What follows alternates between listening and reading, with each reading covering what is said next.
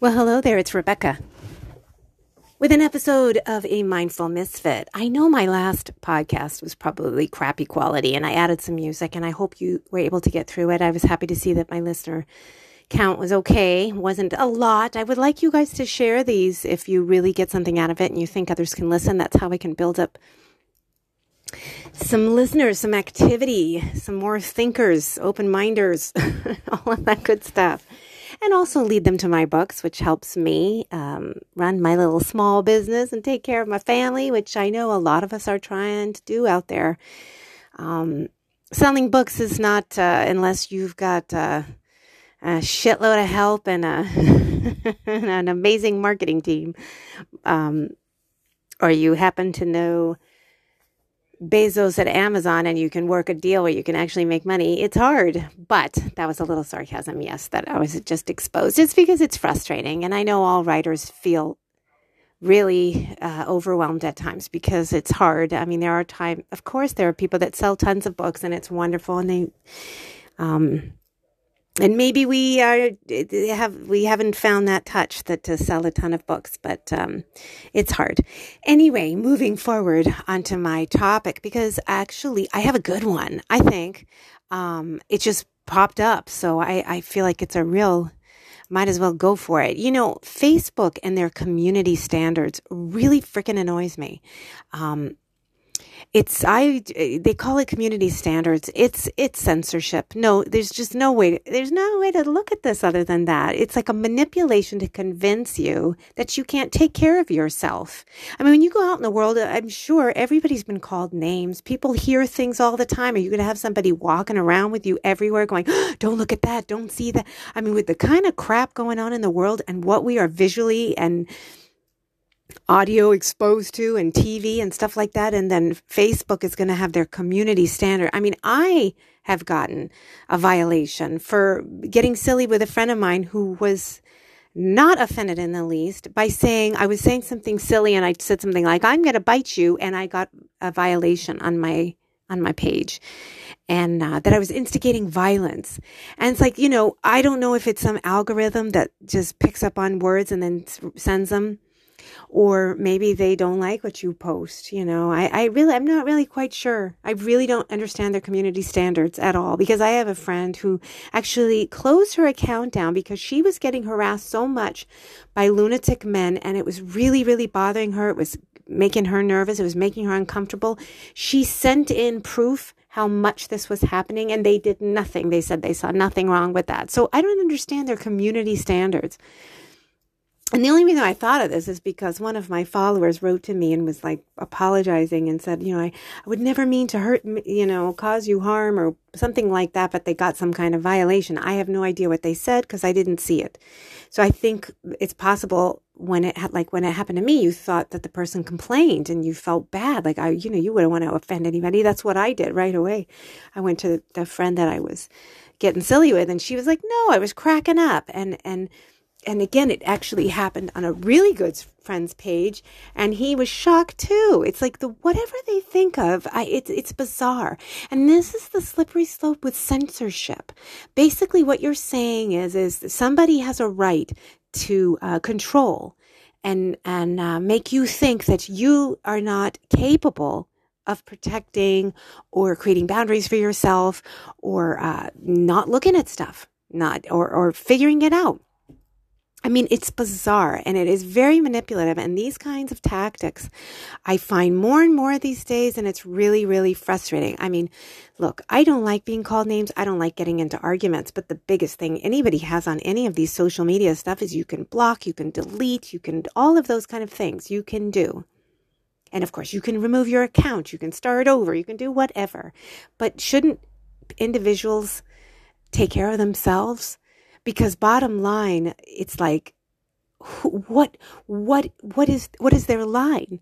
I mean if a girl can't even say i am being harassed and they don't see a problem or somebody says something horrible like really really horrible really really violent and they don't see a problem with that but a word gets you a violation. And again i really that's why i said their community standards are it's, it's, it's a disguise. It's a very manipulative way to say the words. It's censorship And this is a, a place where people should be able to communicate. And why wouldn't you want to see people coming that are not for you or that, you know, that you can block and delete and say, I, I don't want to have anything to do with them? But again, it's like you're an adult. You can do this. Why would you want more of people just afraid and not, not like knowing that they can take care of themselves? And to me, that's a, like a sign of control. That's manipulation. Look, if it's, you know, when it's a parent or a dear friend, and even then it's not great, you know, because, you know, even me as a parent, you gotta, you gotta allow your, your, you, gotta have faith people not can take care of themselves, you know. But of course, as parents, we want to protect. And of course, as uh, our loved ones, we want to protect. So I can see going in there and, but then again, you'd have a conversation with a person. You wouldn't just, you know, it's just very bizarre to me. It's just very bizarre to me. I mean, look, I have to look at myself about what I have censored or what I have done, but that's my personal business. I'm like specifically talking about Facebook. So now my head, this is what I do. My head starts to swirl because I feel like I don't want to attack. Maybe a lot of people like this. Maybe they like the community standards, but eventually it will come to you. It will. It will come to something you've said and you'll, you, I mean, you'll be as shocked as me going, what, what? I, I, I was just being silly and you know it, it's bizarre. I mean kids are getting bullied in school. They're terrified in school. People are walking around the streets and they're terrified because criminals are running into supermarkets and being able to steal like up to $500 and they can't do it nobody can do anything about it. But the community standards that's like a that's a focus right there. It's just bizarre to me. It's just that's another thing. I feel like it's policing without a benefit really it's just without a benefit. I think that there would be it would be understandable if there were things where you could you know you make a complaint and if they got enough complaints, their community standards would would you know do something about it. But again, like I said, I've had friends that actually have complained about stuff and nothing has happened.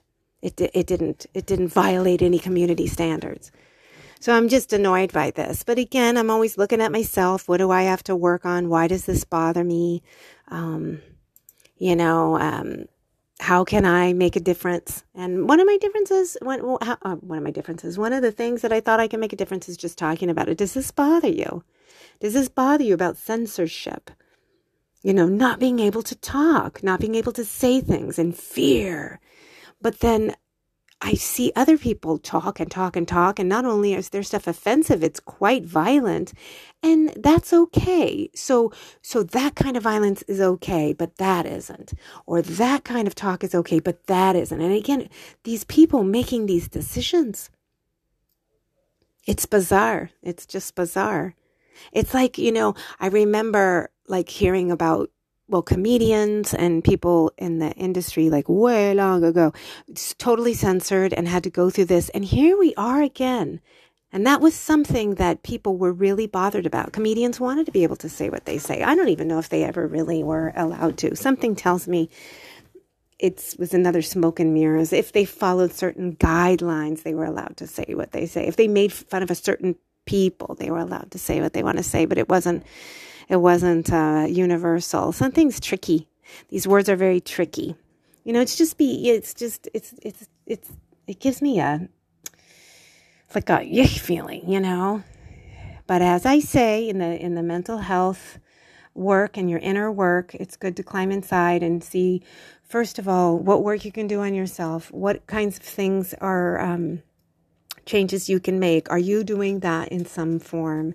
Is it a good thing to, um, you know, just talk about it, open up a conversation. Like I like to open up a conversation with people. Like if I, you know, that when I got that violation, I wanted to make sure that I didn't offend my friend. That was important to me because I really did assume she complained. But when I found out she didn't complain, I was like, they just took a word and then said I, I violated community standards. It was just odd. It was just really odd. So, um, you know, I, if this is an issue for you, start to speak out, start communicating with people, start talking, because the more and more we start to see different perceptions and perspectives, and start to see some of the some of the things that are going on that are making our minds tr- like trick our minds to make us victims, make us feel vulnerable, make us feel like we don't have any control, that we need this kind of protection. And, you know, in my book, Mental Girl, I discuss, I have been called some nasty names in my life, and I did not like it. Even the one that I used to think was the worst, worst, worst, the see you next Tuesday, and you can figure that out uh, because if anybody doesn't like this word, I don't want to say it. But I ended up, you know, that word would drop me on my knees if, if I was called that. And I had been. Um, some by people I knew, some by strangers, you know, just having a rage. And it used to just, it really would like bring me to my knees. And then I ended up getting to a point where I actually now can laugh at that word. I have changed that word. I call inanimate objects that word sometimes. I don't care to call people that word. It kind of feels a little eh. But in Europe and Australia and England, I know they use it and it they, they laugh and I've heard it and um, so I've been able to be okay. You know, it's just a word because really they're just words. They're just words for goodness sake. But you as a person, when you value yourself and you're doing a lot of self care, those words are nothing, you know? And that any censor, again, any censorship that's no good. It's no good to um, let the information run freely and let's see what happens. Let's see what happens. And you can talk about it, you can discuss about it, you can talk about what bothers you, what offends you, all of that stuff. You can try to create solutions, but controlling what comes out of people's mouths this much, it, it's tricky. And it's funny to me because, like, people talk about they're banning books, they're banning books. What about banning thought and banning um, your ability to be offended or not be offended. That's an issue. They're not bad. I mean, I'm sure there are some places that say I'm not going to sell those books or schools or wherever, but there's tons. You can get all this stuff, you know. So, yes, you can get all this stuff anyway, anywhere. You don't have to get it on Facebook and you can close your account and all of that stuff, which sometimes I think, oh, I should just close it. And when I feel like I'm getting absolutely nothing except for just a pain in the ass, I will, you know, but for right now, I've made some friends and I share my stuff, and you know, it's still uh, somewhat working for me, but it is frustrating. It is frustrating. So that's my spiel for this episode of The Mindful Misfit. And please go to my website, mentalgirl.com, and share these. I've been making some funny reels on Instagram, so check those out. Follow me on Instagram, Facebook, and Twitter. And if you like these, share them. If you think that someone else can benefit from some of the things I'm saying or relate or needs to hear it or wants to hear it or any of that stuff, please share it because that's how I get the word out about a mindful misfit. So I really hope you enjoyed the episode and I thank you so much for being out there and thank you.